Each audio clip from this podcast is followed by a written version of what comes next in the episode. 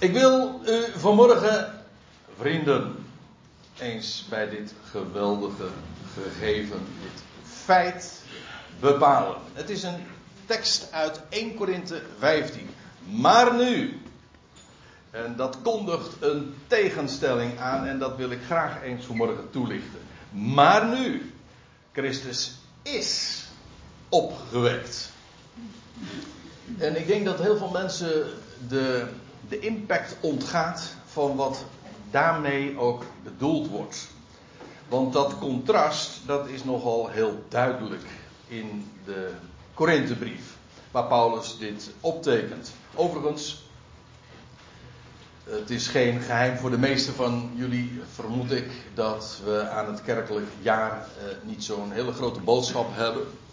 Ehm, en kerkelijk jaar misschien ook niet aan ons, dat weet ik niet. Maar in elk geval, uh, het gegeven waar we het over hebben, Christus is opgewekt, is trouwens ook uh, aan alle, elke datum, elke hoogtij, aan elk seizoen uh, verhe daarboven verheven. Uiteraard, want Christus is opgewekt en dat die, is die eens voor altijd en ongeacht wanneer. Dus dat heeft niets te maken met welke periode van het jaar dan ook. Neemt niet weg, hij is opgewekt met bijzag. Om het eventjes in de termen te zeggen van, het, van de Joodse hoogtijden. Of beter nog, de hoogtijden die Jahweh zelf heeft ingesteld. En sterker nog, hij is opgewekt op een specifieke hoogtij, namelijk de dag van de eerstelingsschoof. Allemaal zo veelzeggend en dat komt overeen inderdaad met ons voorjaar. En toevalligerwijs komt dat nu ook uh, sterk overeen met uh, de kerkelijke kalender, dat moet ik er ook bij zeggen. De overeenkomst is met de tijd van het jaar is uh, trouwens in nog een opzicht aanwijsbaar. En dat is dat deze, de brief die we vanmorgen onder ogen nemen, hebben, de, de Korinthebrief, die is inderdaad geschreven of bezorgd, inderdaad, ook in, de, ook in de tijd van het voorjaar. Ergens tussen Pesach en het wekenfeest in, of tussen Pasen en Pinksteren, zo u wilt. Dat is heel duidelijk uit de Korinthebrief ook op te maken. Zodat uh, we alle argumenten des te meer hebben om uh, juist nu ook uh, over deze dingen te hebben. Laten we eerst, voordat we naar vers 12 toe gaan, want vanaf dat gedeelte, vanaf dat vers, wil ik uh, ja, zo het hoofdstuk zo eens doorwandelen. Maar dan moeten we toch eerst eventjes het voorgaande, namelijk de eerste elf versen van 1 Korinthe 15, wat uh, helder voor ogen krijgen, eventjes kort samenvatten. 1 Korinthe 15 is het magistrale hoofdstuk als u mij vraagt, dat is niet omdat ik nu vanmorgen hier spreek over dit hoofdstuk, maar als u mij vraagt, is het allergrootste, allerbelangrijkste hoofdstuk van de hele Bijbel. Dat is mijn mening, daar mag u anders over denken, maar ik vind dat echt uh, by far, zoals de Engelsen dat zeggen, uh, het, uh, het meest indrukwekkende, maar ook het meest belangwekkende hoofdstuk. De opstanding van Christus. Paulus had in de eerste elf versen het volgende naar voren gebracht. Als u dat zo leest, en u kijkt met mij mee, u bladert met mij mee. De, in de eerste vier versen brengt Paulus naar voren wat het ABC is van het evangelie. ABC is in dit geval nog heel erg toepasselijk ook, want het gaat om drie feiten die hij naar voren brengt, namelijk Christus stierf, hij werd begraven en hij stond op ten derde dagen. En dat alles was naar de schriften, dat wil zeggen in overeenstemming met wat tevoren was geschreven in de Hebreeuwse Bijbel en geprofeteerd en op alle mogelijke wijze ook geïllustreerd. Dat is het ABC van het evangelie, waarbij overigens dat derde gegeven het hart bepaalt. Om op te staan uit de doden moest hij inderdaad eerst sterven en begraven worden. Maar dat was slechts decor, het, nou ja, slechts tussen aanhalingstekens, maar in ieder geval, dat was voorbereidend voor het grote gegeven, namelijk dat hij ten derde dagen uit het graf zou opstaan. En vervolgens, en dat lees je dan in vers 8, 5 tot 8, dat hij dat zo beschrijft. Dat Christus is gezien door, verschenen aan, eigenlijk gezien door, dat is beter nog.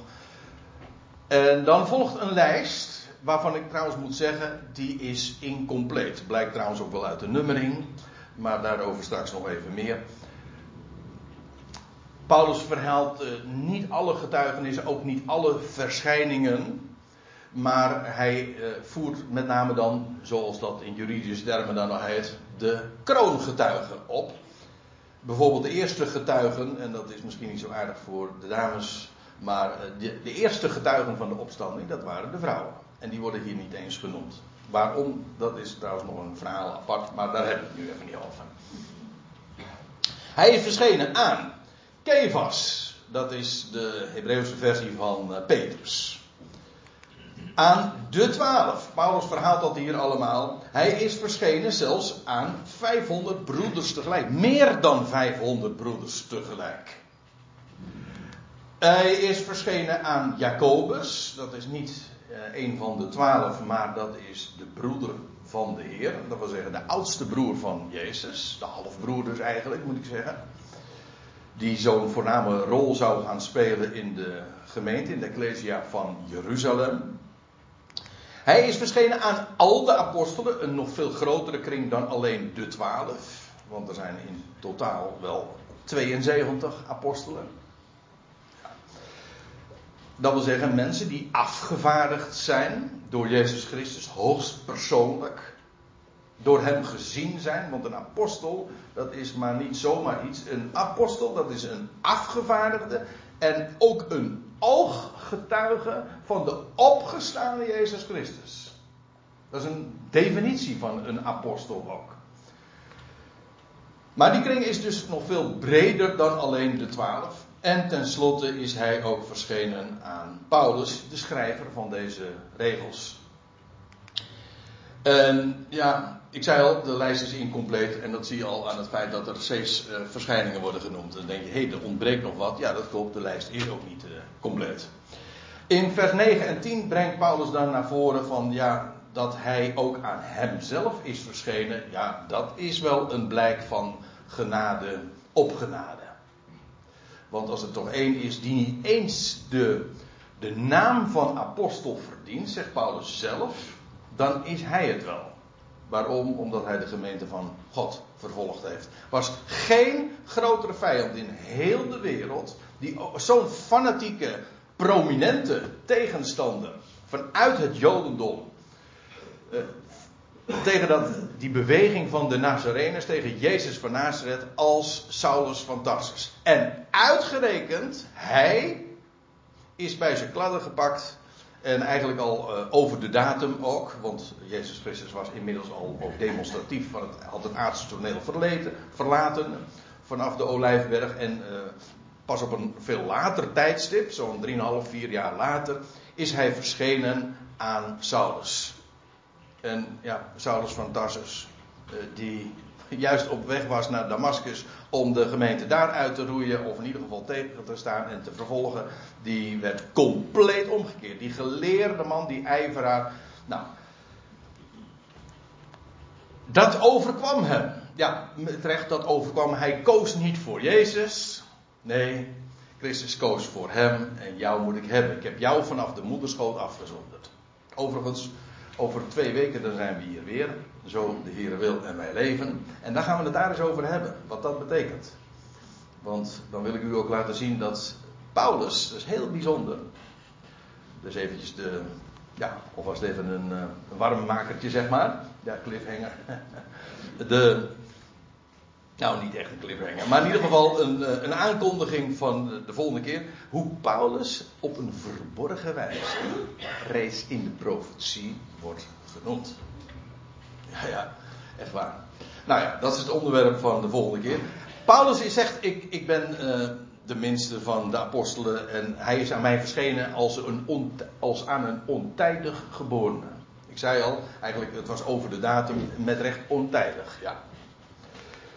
En dan in vers 11 zegt Paulus nog van ja, ongeacht eh, de verschillen die er zijn tussen mijzelf en de andere van mijn collega-apostelen, één ding in één opzicht komen wij volstrekt overeen en dat is dat de kern, de inhoud van de boodschap is de opgewekte Christus. Als historisch feit, maar het is dus maar niet een filosofie, een bepaalde gedachtegang of ook niet een bepaalde ethiek of een bepaalde uh, promotie van een gedragspatroon of een politiek programma. Nee, het is een levend maar dan ook met allemaal hoofdletters, een levend feit. De opgewekte Christus. Nou, en dat is wat er aan vers 12 vooraf gegaan is. En dan zegt Paulus dit. En nou, pak, nou haken we aan bij, het, bij zijn betoog. En dan zegt hij dit. Maar, indien dan van Christus geproclameerd wordt. Dit is een letterlijke weervertaling vanuit de, de interlineair zoals u ziet. Uh, moet ik er even bij zeggen, geproclameerd of geherouwd. Ja, de vertaling van gepredikt, die vind ik wat uh, zwakjes. Want bij, bij preken hè, denken we aan een kansel en een, een of ander stichtelijk verhaal. Maar een proclamatie is wat heel anders. Een proclamatie wil gewoon zeggen een afkondiging. Een bericht wordt meegedeeld.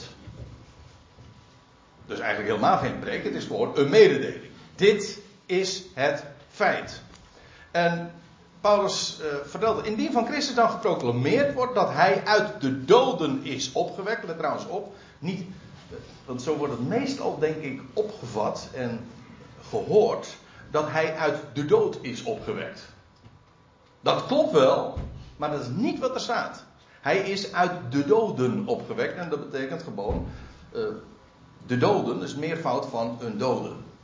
Eén dode, twee doden. Wel, hij is uit de doden opgewekt. Dus er waren allemaal doden, eh, eh, graven. Zoals trouwens. Eh,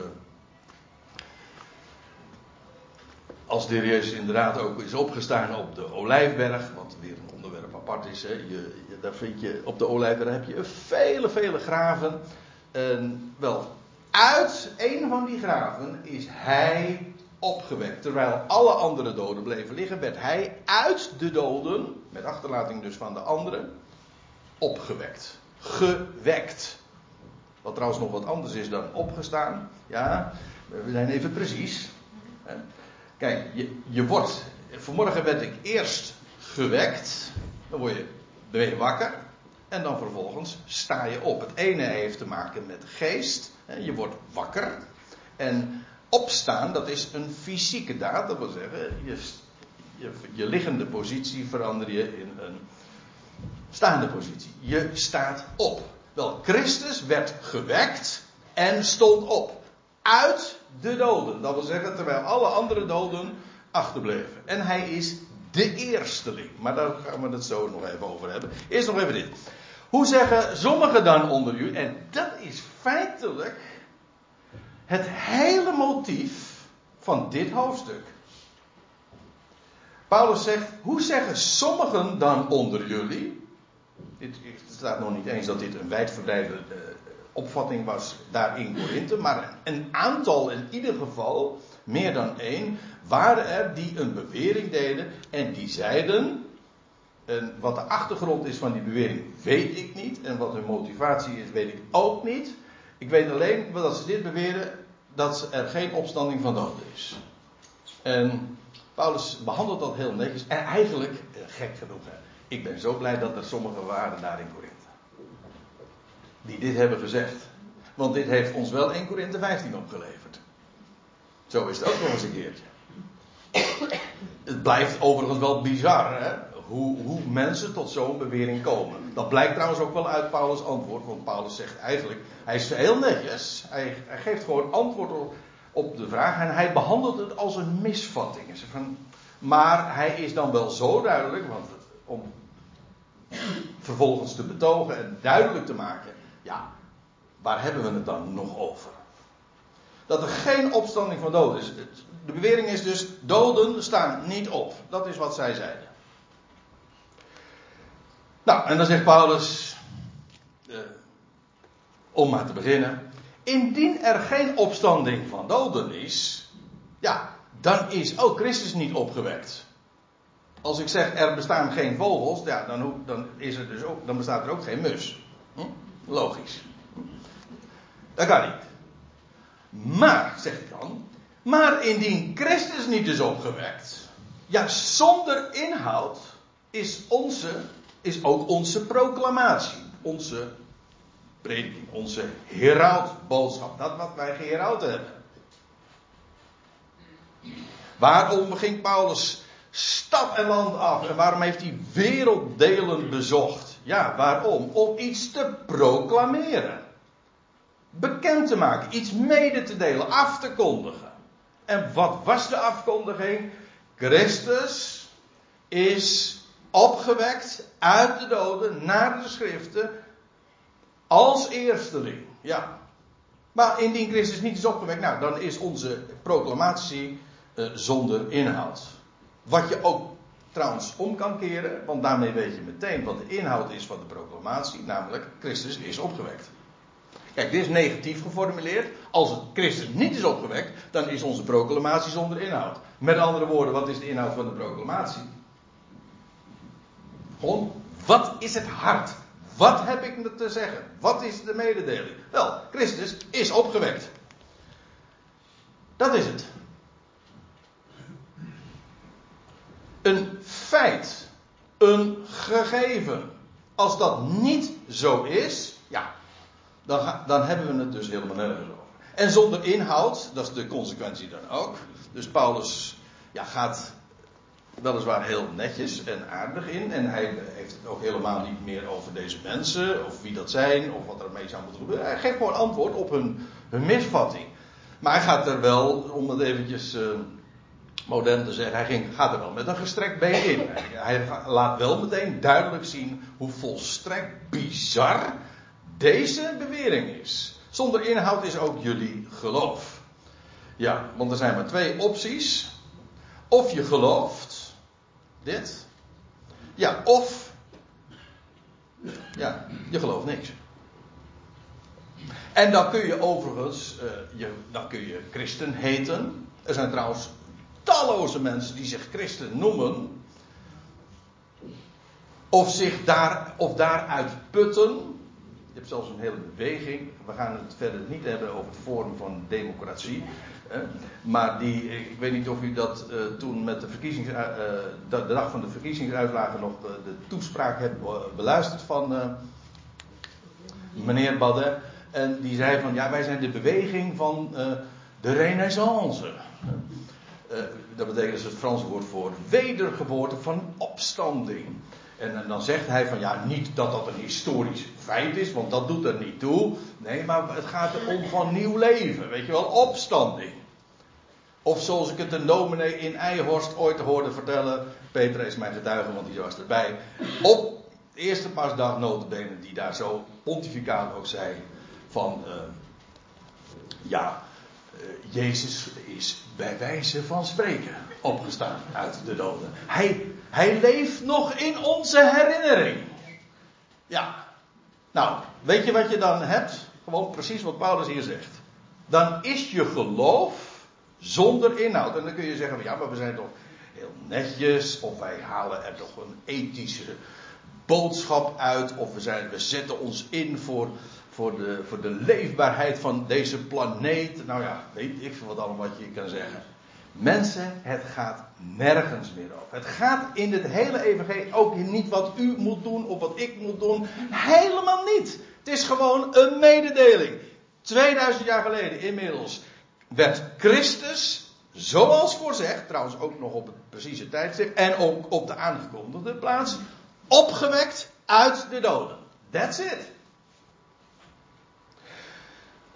Ja, het is dat of het is niks. Meer opties zijn er niet. Ja, en dan komt Paulus met punt, en daar wil ik uh, vanmorgen met name ook eens op inzoomen. Dan worden wij ook, wij ook, apostelen. Kom daar ook nog even op terug, wat dat wij hier behelst. Want hij maakt een onderscheid tussen wij en jullie. Maar goed, dan worden wij ook valse getuigen van God bevonden. Dat is een, de term die hier gebezigd wordt, die vinden we nog een keer in Matthäus 26, vers 60. En het is een juridische term. En dat woord vals, dat kennen we allemaal. Wat hier gebruikt wordt door Paulus in het Grieks, dat is namelijk pseudo.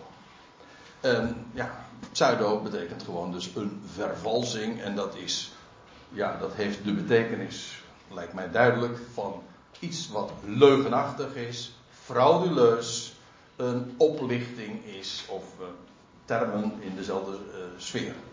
Een, een vals getuige, dat is iemand die in een juridisch proces, voor de rechtbank bijvoorbeeld, optreedt en die spreekt terwijl wat hij zegt niet waar is. Hij treedt op als een getuige, als een oog, waarbij, oh, dat moet ik er ook nog even bij zeggen. Een getuige is maar niet iemand die iets zegt, Nee, dat is iemand die geacht wordt iets waargenomen te hebben. Een ooggetuige. Dat is een getuige. Dat is belangrijk trouwens hoor. Want kijk, in de niet-juridische zin van het woord kun je zeggen: van, Nou, ik getuig nu van Jezus Christus dat hij is opgewekt uit de dood. Je getuigt daarvan.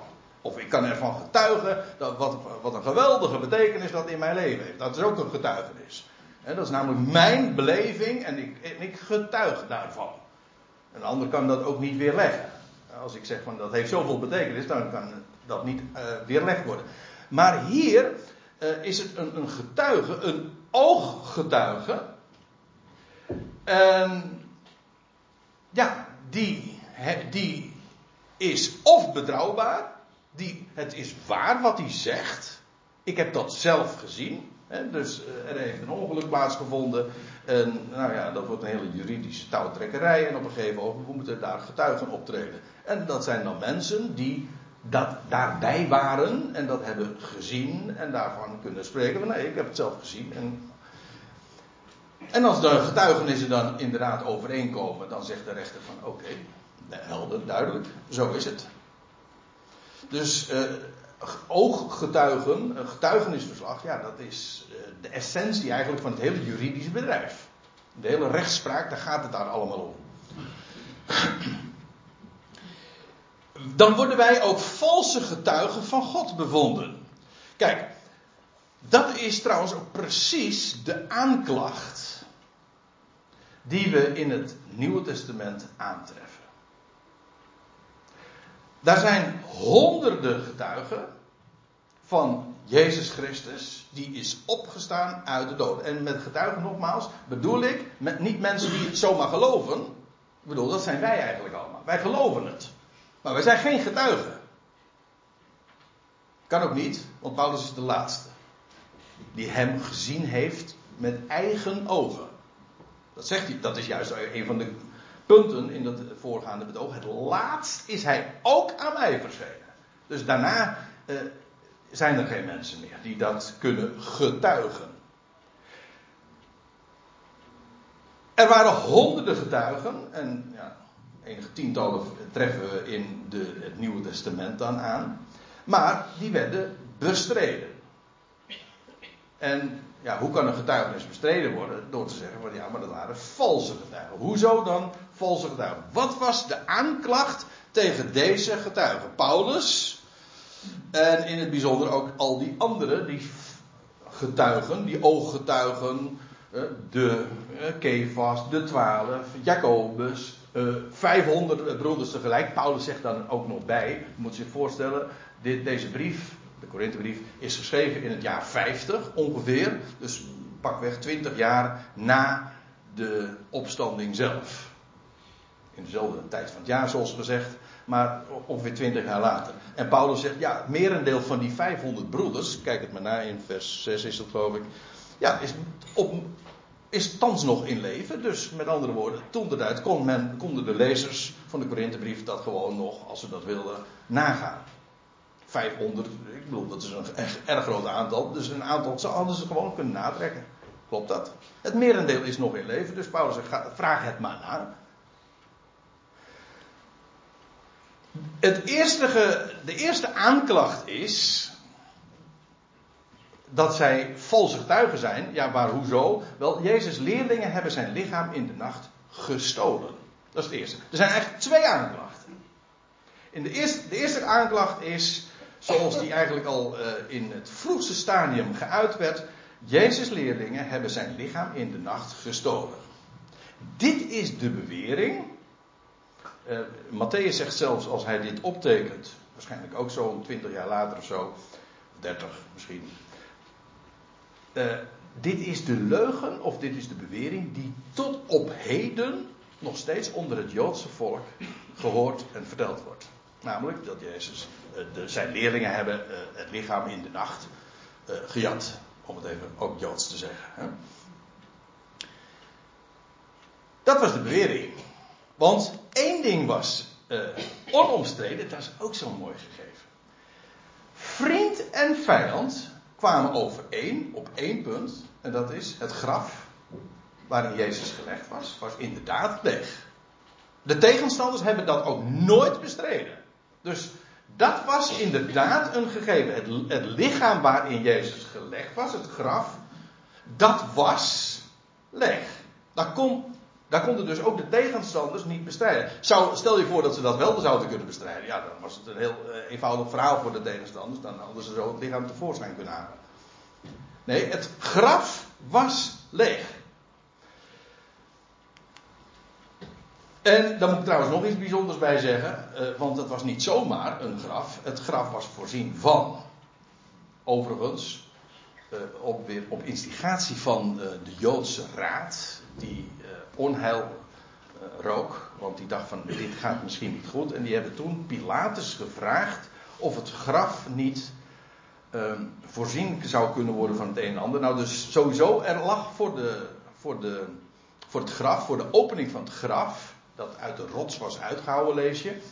Uh, lag een steen, een zware, een zeer, staat een zeer grote, zware steen. Dat was ook nogal problematisch voor de dames toen ze naar het graf gingen, want toen realiseerden ze zich dat. Dat is één ding. Dus de zware steen voor de opening. Daar was nog iets mee gebeurd. Die zware steen was verzegeld met het, de, het zegel van de Romeinse keizer. Zou men dat zegel verbreken, dan stond daar op de doodstraf. Wat ik trouwens erg komisch vind hoor. Degene die het zegel zou verbreken, zou ter dood worden gebracht. De werkelijkheid is dat degene die het zegel verbrak, de dood heeft overwonnen.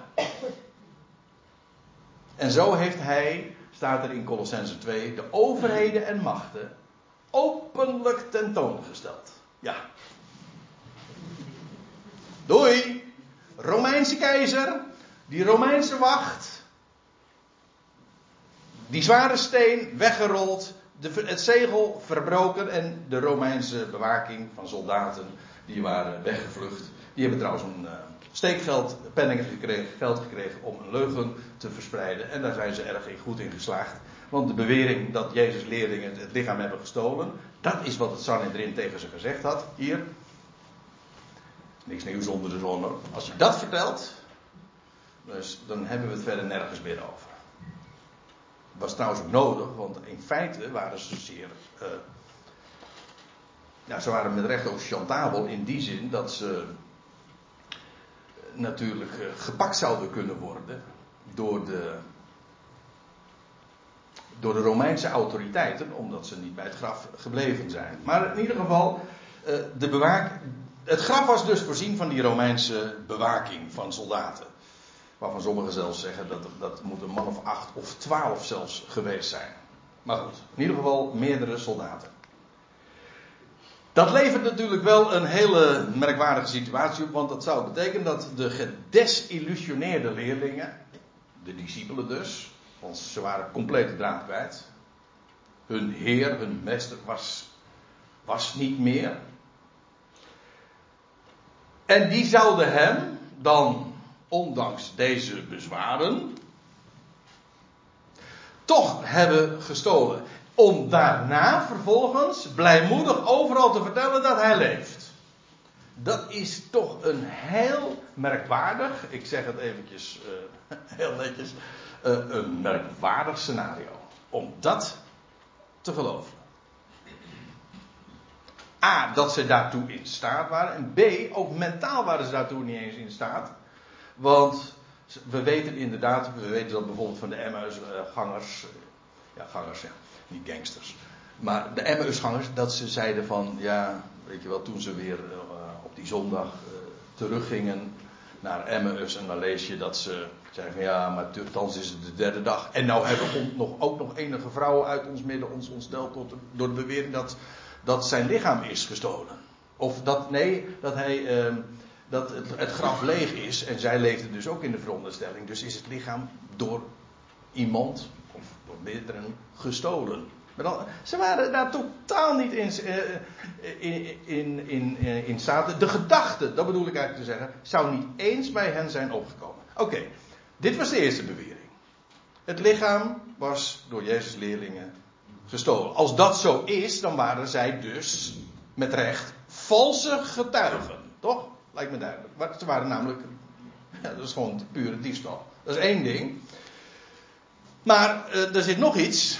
Jezus' leerlingen hebben de verhalen van zijn verschijningen verzonnen. Ook dat is belangrijk, want ja, wat zij beweerden is. Het, wat was het getuigenis? Christus is opgewekt. Oké, het graf is leeg. Nou, daar heeft men de verklaring dan voor. De, de tegenstanders hebben daar de verklaring voor bedacht. Ja, het lichaam is gestolen. Maar hoe dan met die verschijningen? Want zij beweren: wij hebben hem gezien. Bij vele gelegenheden.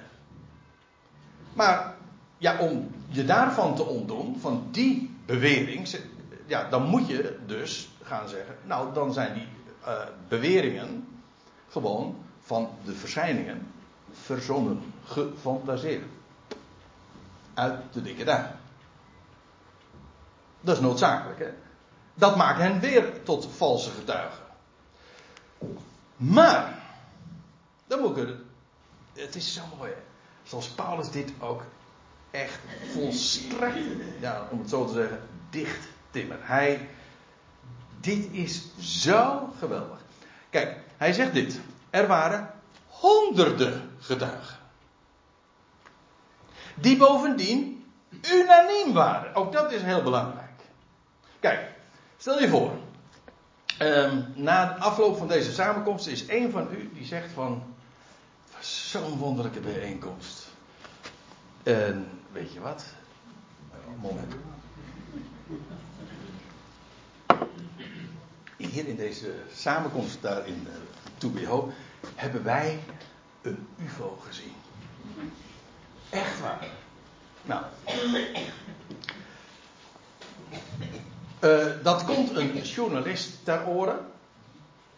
En die wil even, uh, dat noemen ze fact-check, hè? Die wil dat, dat is wat een journalist geacht wordt te doen. Klopt dat? Is dat waar? Nou, wat doet hij? Die gaat naar de betreffende persoon die dat beweert. En die vraagt dan van, uh, wat heb je nou gezien, et cetera. Wat, is, wat zeg jij nou gezien te hebben? Wat is jouw bewering? Maar om dat te checken, gaat hij vervolgens vragen van, ja, maar waren daar misschien nog meer? Ja, zo'n 60, 70, 80 mensen of zo. Oké, okay. ik kon je de namen, adressen geven. Oké, dan. En dan komt hij erachter van, dat iedereen nou, sorry, ik heb niks gezien hoor dat maakt het verhaal natuurlijk erg problematisch. Kortom, het is eigenlijk nog anders. Het zakt gewoon eh, door de bodem. Is gewoon nergens op gebaseerd. Waarom? Omdat er de, de betrokkenen, die ook geacht worden dan te bevestigen, dat gewoon ontkennen.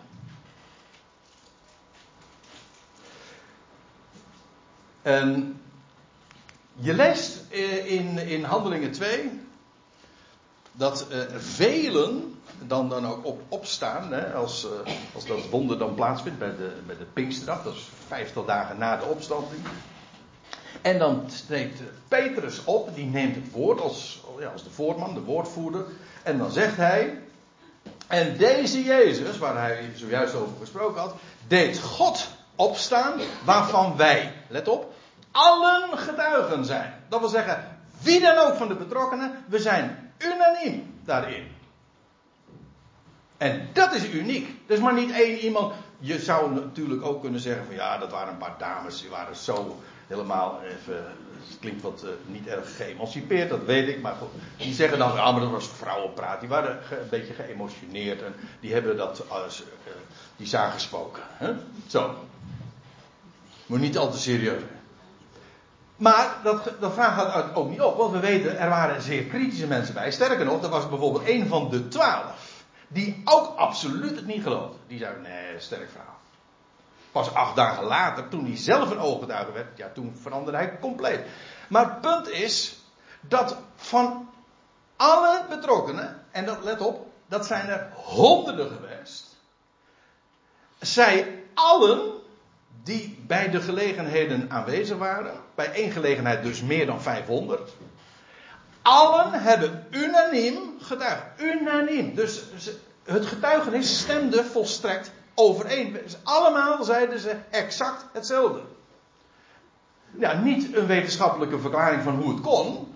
Nee, daar gaat het even niet om. Het gaat erom, wat hebben jullie gezien? Nou, Jezus Christus. Hij, hem hebben wij levend gezien. Hij is opgestaan uit. We hebben hem zelf gezien. Bij allerlei gelegenheden. En dat getuigenis was unaniem. Nou zou je natuurlijk kunnen zeggen, in dat geval, dat is de volgende verklaring. Er is sprake van een complot. Hm. Zij hebben. Daar, dat kan. Trouwens, er is een formule. Ik heb daar uh, onlangs eens een keertje het een en ander over gelezen. Je hebt de, ik weet nog hoe het heet. Dat noemen ze de Snowden-formule. En dat, uh, dat berekent de kans van succes van een, van een complot. En er zijn twee risicofactoren. En dat is A, het aantal mensen dat daarbij betrokken is. En B, de tijd. Hoe meer mensen erbij betrokken zijn bij het complot. En hoe langer de tijd. Hoe groter het risico wordt. Dat lijkt nogal voor de hand. Dat het, dat het complot een keertje gewoon door de mand valt. Daar is zelfs een hele leuke formule voor. Bijvoorbeeld. Uh, als er een paar honderd mensen zijn, dan, uh, dan heeft het complot zeker niet meer kans van slagen dan uh, vijf jaar. Dan, want dan gaan de mensen uit de school komen. Oké, een complot. Maar, dan moet, ik, dan moet er nog iets bij zeggen. Dat is voor, een, voor een, bijvoorbeeld een rechter heel belangrijk. Uh, bij een getuigenis. Als iemand een vals getuigenis heeft, dan moet hij daar een motief voor hebben zoals bij een moord, hè, dat is wat een rechter dan ook onderzoekt, eh, zou er een motief zijn om die misdaad, hè, of in dit geval deze dit valse getuigenis, te vertellen. Een complot. Maar dat gaat in dit verhaal dus ook al helemaal niet om. Integendeel zelf, de getuigen hadden namelijk helemaal geen voordeel bij hun leugen. Oftewel, geen motief. Integendeel zelfs, de getuigen waren A. zeer overtuigd. En waaruit blijkt dat? Wel dat niets, maar dan ook werkelijk niets, nog, nogmaals, unaniem hè. Unaniem. Honderden getuigen die zich door niets en door niemand iets in de weg lieten liggen en die vervolging, marteling, executie, etc. allemaal hebben doorstaan en het weerhield hen niet om overal en dan ook nog eens blijmoedig te getuigen. En dat ze zelfs met, met, met een lofzang op de lippen de leeuwen tegemoet gingen. Waarom? Omdat zij wisten, dit is waar. Dit, is, dit, is, dit zijn geen mensen die eerst die schuldig zijn geweest aan diefstal en daarvan op de hoogte waren en die bovendien dan nog willens en wetens hebben gelogen. En dan nog vervolgens blijmoedig daarvan getuigen, ondanks het feit dat het totaal geen voordeel oplevert. Mensen, het komt er gewoon op neer dat de hele bewering van het is een vals getuigenis volstrekt, maar dan ook volstrekt bizar is. Als je daarover doordenkt, het, het hele verhaal, het getuigenis is waar. Dat is eigenlijk wat eh, eigenlijk. Paulus zegt, ja, dan worden wij valse getuigen van God bevonden. Eigenlijk klinkt hier al in door. Je wilt er niet beweren dat ik dit gezocht heb. Trouwens, Paulus is zelf daar helemaal een mooi voorbeeld van hoor. Want als er toch één is geweest die geen motief had, die sterker nog, die zo uh, een falikant tegenstander. En bovendien uh, dat zo bestreden heeft. Met alle middelen die hem ter beschikking stonden. En uitgerekend, hij is overstag gegaan. Gewoon doordat hij is overrompeld. Hij heeft het gezien. En sloot zich daarmee aan bij dat getuigenis van die andere honderden die hem vooraf gegaan zijn. En bovendien, hij zegt, dan worden wij ook valse getuigen van God bevonden, omdat wij tegen God ingetuigen dat hij de Christus opwekte. Dit is feitelijk ook, ook hier weer juridisch gezien zelfs mijn eed. Want je, je, haalt God erbij, je roept de naam van God aan. Dat is wat een eedswering ook betekent in een rechtspraak. Je spreekt de waarheid aan onder aanroeping van de naam van God. Toch? En wat zij beweren, God heeft hem uit de doden opgewekt. Lijkt me sowieso al uh, volstrekt helder dat als zoiets, zo'n feit plaatsvindt, dan moet dat van Gods wegen zijn, want een mens is daartoe niet in staat. Wij hebben tegen God ingetuigd dat hij de Christus opwekte, die hij niet heeft opgewekt. Nou ja, wanneer dus namelijk geen doden worden opgewekt, en dat was precies de bewering waar hij het over had. Dat betekent dus, hij zegt, zonder inhoud is ons getuigenis, zonder inhoud is uh, jullie geloof, maar dan zijn wij valse getuigen. Valse getuigen hebben tegen God ingetuigd. Nou, genoeg daarover. Want indien er geen doden worden opgewekt, ja, dan is ook Christus niet opgewekt. Dat zagen we al een paar versen eerder, vers 13 geloof ik. En nou, hij vervolgt nu op een, via een andere aanvliegroute, zeg maar, zijn betoog. En dan zegt hij, maar indien Christus niet is opgewekt, ja, zinloos is jullie geloof zonder inhoud. Het heeft ook helemaal geen enkel doel, ook geen enkele zin, geen enkel perspectief, geen enkel uitzicht. Jullie zijn nog in jullie zonden. Luister nou niet met kerkelijke oren, maar gewoon reëel wat het woord betekent. Zonde betekent doel missen. Toch? Dat is wat zonde is. Wel, dan zijn jullie nog in je zonde. Dan, zonder de waarheid van Christus opwekking heeft niets wezenlijk zin en doel. Dat, dat is geen uh, bewering zozeer, dat is gewoon een vaststelling. Ik bedoel, dit wat mensen zeggen, nu ook, als er geen God is en alles is vanzelf ontstaan, dan heeft dus het leven geen zin. Ja, vandaar ook dat men het altijd nu heeft over zingeving. Dat is ook zo'n zo'n heel tricky woord. Zingeving men heeft het over zin, dat is wat men expliciet maakt, maar wat men impliciet suggereert daarmee. Als wij de dingen zin moeten geven, dat de dingen dus geen zin hebben. Wij moeten het zin geven.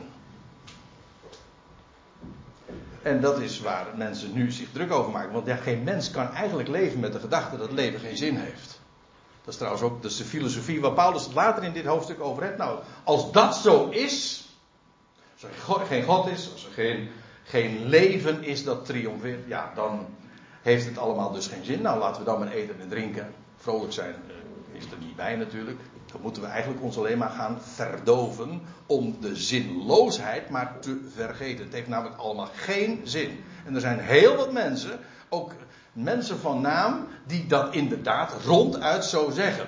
Het leven heeft geen zin en dus moeten we ons maar gewoon uh, uitleven en eruit halen wat erin zit. En ons dan ook vooral verdoven om de pijn van de zinloosheid van het bestaan maar niet te voelen.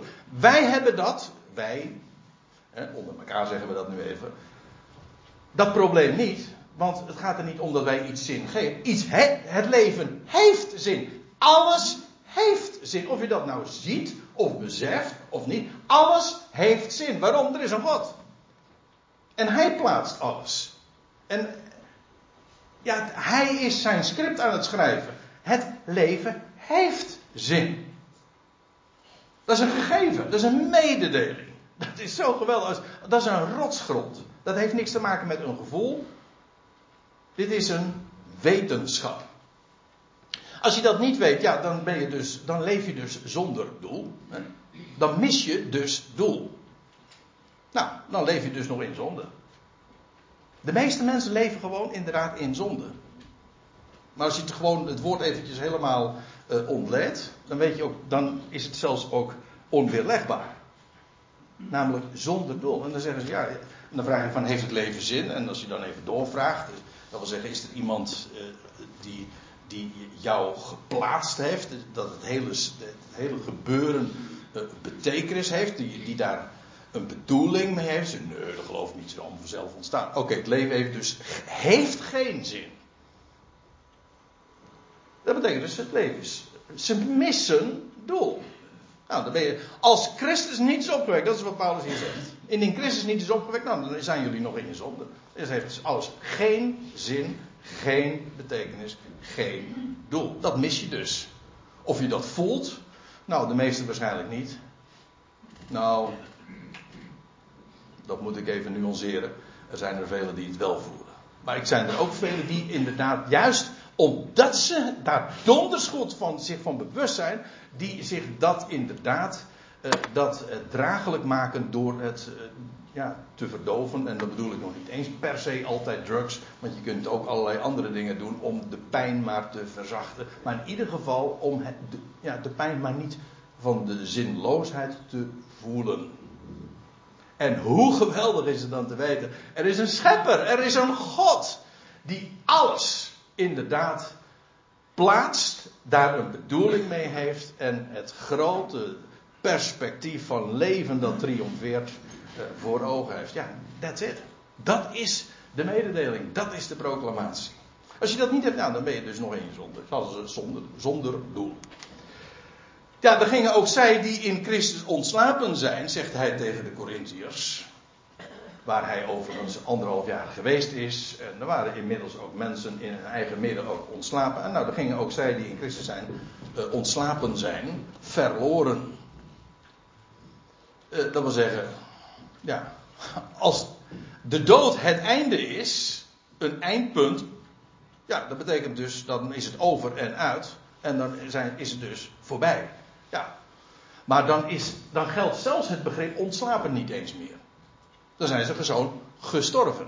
Het begrip ontslapen suggereert juist, uh, ze slapen. Maar dat betekent ook, de gedachte zit daarin, ze worden weer wakker. Daarom is het woord ontslapen zo mooi, daar zit hoop in. Als je let op woorden, dan, dan gaat daar, en je opent het, dan gaat daar, komt daar zoveel licht in vrij. Als je zegt ontslapen, betekent ze zijn zich van niks bewust. Ze slapen, ja oké, dat is één ding. Uh, maar ook, ze worden weer wakker. Dat is precies wat we geloven. Is, de dood is geen, geen stop, geen eindpunt. Het is een pauze. Een onderbreking. Wordt vervolgd. Nou, als de dood een eindpunt, ja, dan zijn zij die in Christus ontslapen zijn verloren. En dus zijn ze ook niet ontslapen, maar is het gewoon over en uit. Indien wij in alleen dit leven, overigens tussen aanhalingstekens, maar goed, nog even, daar kom ik straks nog even op terug. Indien wij al in alleen dit leven in Christus onze hoop hebben gevestigd, ja, dan zijn wij beklagenswaardiger dan alle mensen. Zo staat het er letterlijk. Nou moet ik eventjes iets zeggen, want ik zinspeelde er al even eerder op dat Paulus in dit uh, hoofdstuk, of gewoon in dit betoog, als je dit al leest vanaf vers 12, dan maakt hij uh, verschil iedere keer tussen, tussen wij en jullie. En ik denk dat het van belang is. Dus, dus ik geloof niet dat Paulus hier bedoelt wij, wij die geloven in het getuigenis dat Jezus is opgewekt uit de doden. Nee, hij bedoelt, de kring is enger. Hij bedoelt wij, de apostelen, wij, de ooggetuigen. Wij die dit proclameren als ooggetuigen. Dan zijn wij beklagenswaardig. Ik wil het laten zien, want hij spreekt over bijvoorbeeld over onze proclamatie. Oh, en dan zijn wij valse getuigen.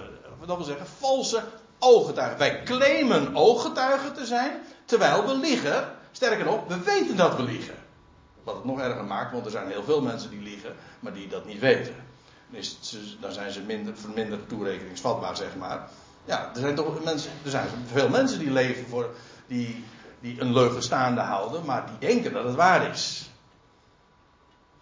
Maar in dit geval gaat het over mensen die niet alleen maar een leugen in stand houden, maar die ook weten dat ze leugen, dus doelbewust de bol zitten te flessen.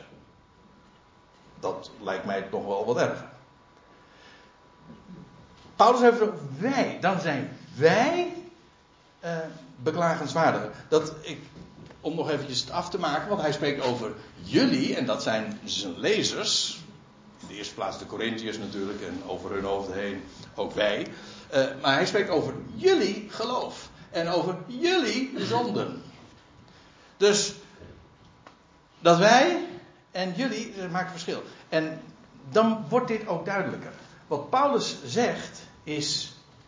Je zou dat eigenlijk ook het, het, voorgaande in 1 Korinthe 4 heeft Paulus daar al het een en ander over verteld. Hij zei: Ja, jullie zijn, uh, leven dan in luxe omstandigheden, relatief, uh, daar in, uh, in Korinthe. En sterker nog, jullie proberen invloed en status te hebben in, in deze aion. En Paulus zegt: En wij, apostelen, wij zijn gewoon het voetveeg. En we, we worden vervolgd. En we, hebben, we zijn volstrekt miskend. We worden gemarteld. En het, ons getuigenis levert ons alleen maar naar aardse maatstaven ellende op. Geen enkel voordeel. Maar als. Paulus vindt dat geen probleem hoor. Dus sterker nog, in de, in de tweede Korinthebrief dan zegt hij van. Dan spreekt hij over de lichte last van verdrukking. De lichte, hij zegt de lichte last van verdrukking voor een ogenblik. Hij zegt gewoon die, deze paar decennia dat we vervolgd worden, gemarteld worden. Het stelt eigenlijk niks voor. Dat zegt niet ik, dat zegt Paulus. Hè? Iemand die dus dat allemaal aan de lijf heeft ondervonden. Hij zegt, het stelt niks voor. Hoe kon hij dat zeggen? Hij zegt, dat kan, kan je alleen maar zeggen als je iets kan vergelijken. Hij zegt, het is een lichte last van verdrukking. En hij vergelijkt het met het ionisch gewicht van heerlijkheid dat komt. Kijk, en dan is de vraag van, ja, wat weegt nou zwaar? Dan zegt hij, al het leed, de vermiskenning, de moeite, de marteling, zelfs de executie waar het uiteindelijk eindigt hier op aarde. Hij zegt, dat is peanuts ten opzichte van de glorie, de inhoud van ons getuigenis dat we hebben. Waarmee maar gezegd wil zijn, dat is de inhoud wat we te vertellen hebben. Maar als dat laatste niet waar is, ja, dan zijn we nu de beklagenswaardigste. Dat Paulus dit, Paulus en al die anderen, dit ervoor over hadden, zegt niet alleen maar iets over hun overtuiging, maar het geeft ook aan, dat is alleen maar zinvol als het waar is wat zij zeggen. En als het niet waar is, hij zegt, dan zijn wij beklagenswaardiger dan wie dan ook in de wereld. Dat lijkt me toch een vrij duidelijke statement. En er is ook volgens mij geen, geen spel tussen te krijgen.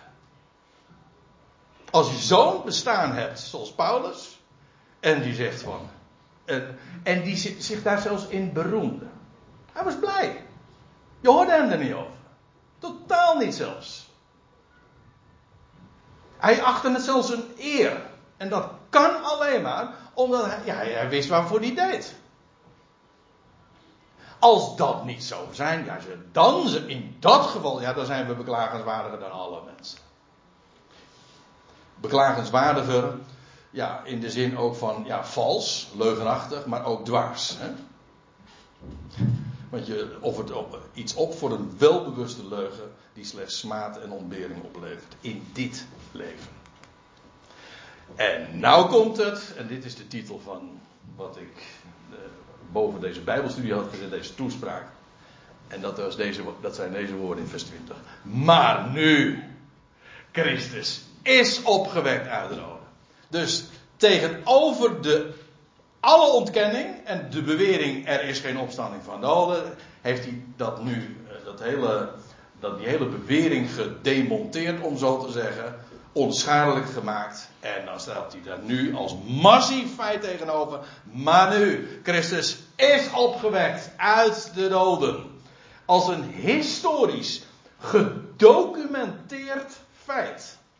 Zo stelt hij het hier naar voren. Zo brengt hij het hier naar voren. En waarom is dat zo'n geweldig feit?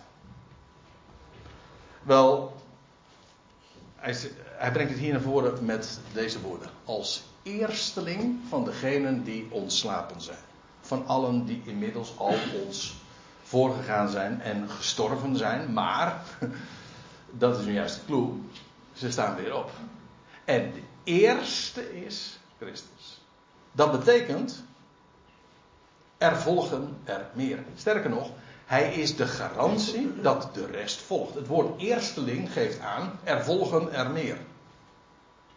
Een oogst kent, mijn broer Dirk had het onlangs er nog over, over de Hollandse Nieuwe.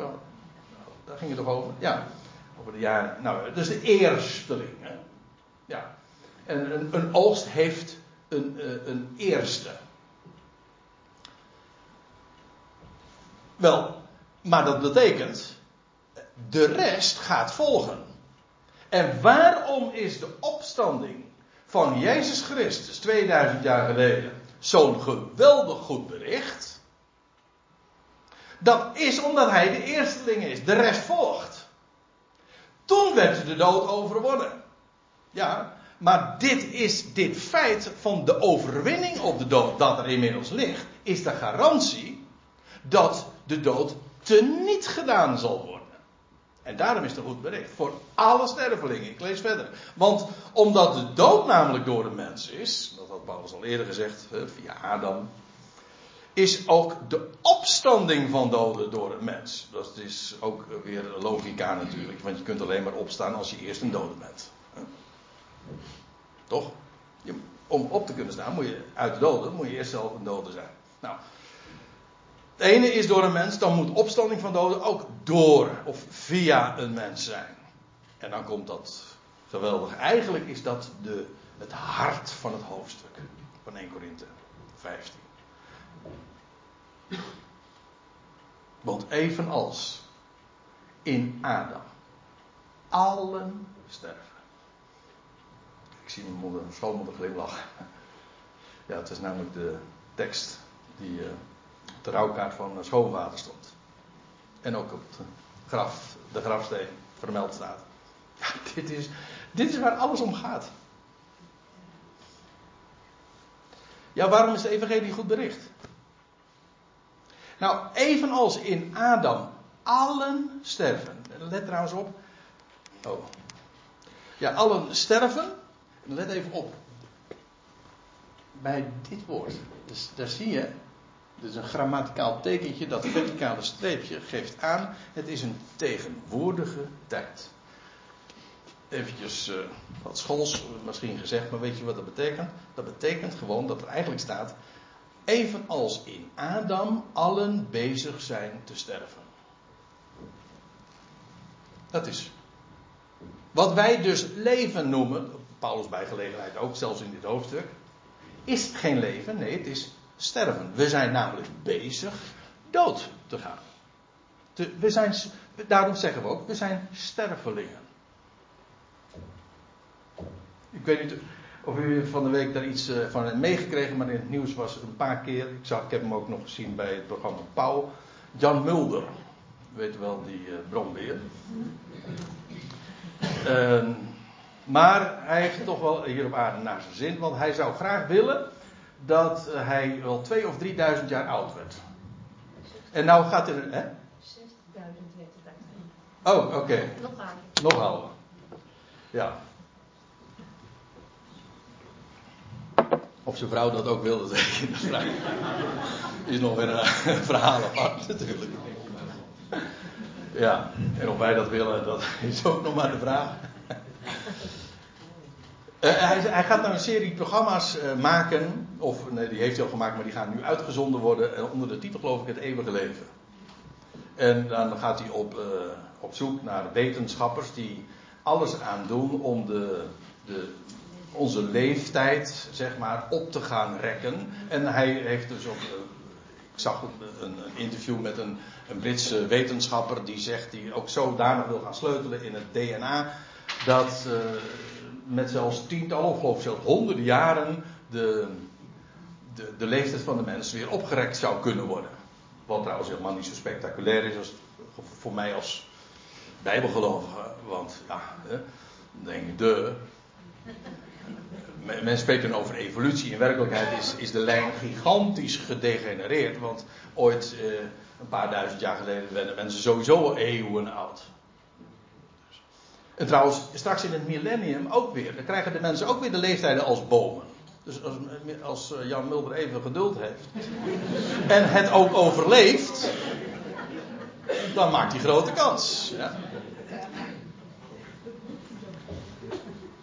Trouwens, maar ja, wat je dan doet, je rekt het stervensproces op en uit.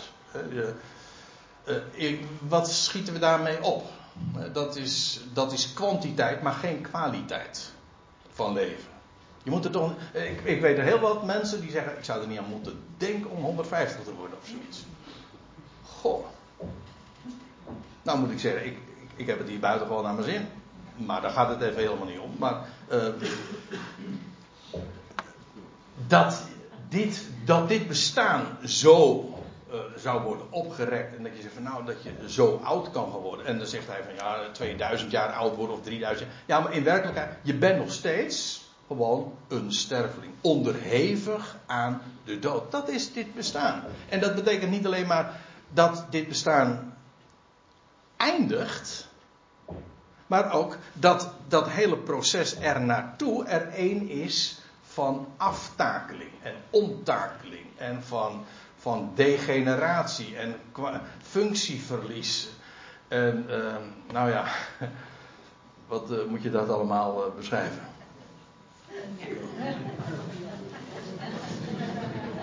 Om maar een paar dingen te noemen. Hè? Ja, Kees, hè?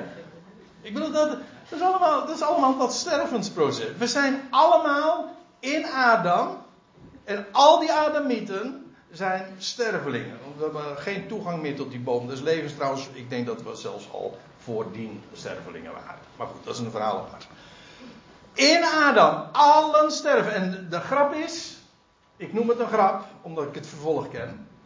Dit is universeel, dit is ook weer zoiets. Unaniem, hè? Allemaal. Geen enkele uitzondering. Evenals in Adam allen sterven. Zo. Op dezelfde wijze zullen ook in Christus allen levend gemaakt worden. En ga me nou niet vertellen het verhaal wat al omverteld wordt vanaf de kansels. Van ja, het gaat hier om allen in Adam, maar niet allen in Christus. Ja, of men zegt allen in Christus. Maar dat staat er niet hoor. Dus, er staat niet allen in Christus. Er staat in Christus allen. Denk daar maar eens over na. Een heel groot verschil. Gaat hier namelijk over dezelfde allen. Zo, dezelfde allen als de allen die sterven in Adam. Alles heeft men in het werk gesteld. Notabene, degenen die geacht worden dit getuigenis hoog te houden, die hebben het als geen ander bestreden. Ja, dan, wordt het, dan u zegt, nou word je fel André. Ja, dat is ook zo. Dit is zo afschuwelijk dat men dit, deze waarheid, dat de dood is overwonnen, maar ook wordt teniet gedaan, dat is wat hier staat. Hè? De dood wordt teniet gedaan. Hoe, hoe dan? Wel doordat alle levend gemaakt worden. En als alle levend gemaakt zijn, namelijk zoals Christus, want hij, Christus was maar niet degene die als eerste opstond. Dat, nee, want er waren al mensen daarvoor ooit opgestaan. Maar die stonden op en keerden terug naar het sterfelijke bestaan. Om vervolgens dus na verloop van tijd weer alsnog dood te gaan. Maar dat is, er, dat is geen levendmaking. Levendmaking is dat je de dood achter je laat en dat je alleen nog maar leven voor je hebt. Onvergankelijk, in heerlijkheid, in kracht. Dat is levendmaking. En zo zullen allen in Christus worden levend gemaakt. Zoals de hele mensheid onderhevig is aan de dood, zo zal de hele mensheid gaan delen in het leven dat Christus als eersteling aan het licht bracht. Dat is wat er staat. Het leven triomfeert voor alle mensen. Maar, zegt Paulus, ja, en dat is ook waar ik mee eindig, want ja, eigenlijk het, het allermooiste volgt nog, maar daar gaan we het vanmorgen niet meer over hebben. Ik wil alleen dit zeggen, niet allemaal tegelijk. Nee, Paulus zegt, uh, dit feit staat. Allen worden levend gemaakt, maar niet allemaal tegelijk. Ieder in zijn eigen afdeling, in zijn eigen rangorde. En dan gaat hij vertellen, ja, Christus als eersteling, vervolgens die van Christus zijn, in zijn parousia. En dan de laatste, namelijk wanneer Christus het koninkrijk zal overdragen aan zijn God en Vader, eh, dan zal hij de dood hebben teniet gedaan als laatste vijand. Ja, dan, is, dan is het pas het einde verhaal. Namelijk God alles in allen. Maar dit feit van de opstanding, wat zeg ik, de levendmaking van Christus. Hij is de garantie dat heel de mensheid gaat volgen. Kijk, dit is zo'n onovertroffen, geweldig goed bericht. En ik ben zo ontzettend blij dat we dat ik dit mag weten. Want dit maakt alles, maar dan ook werkelijk alles compleet anders. Maar er is zoveel meer over te vertellen. Ik wilde vragen aan André.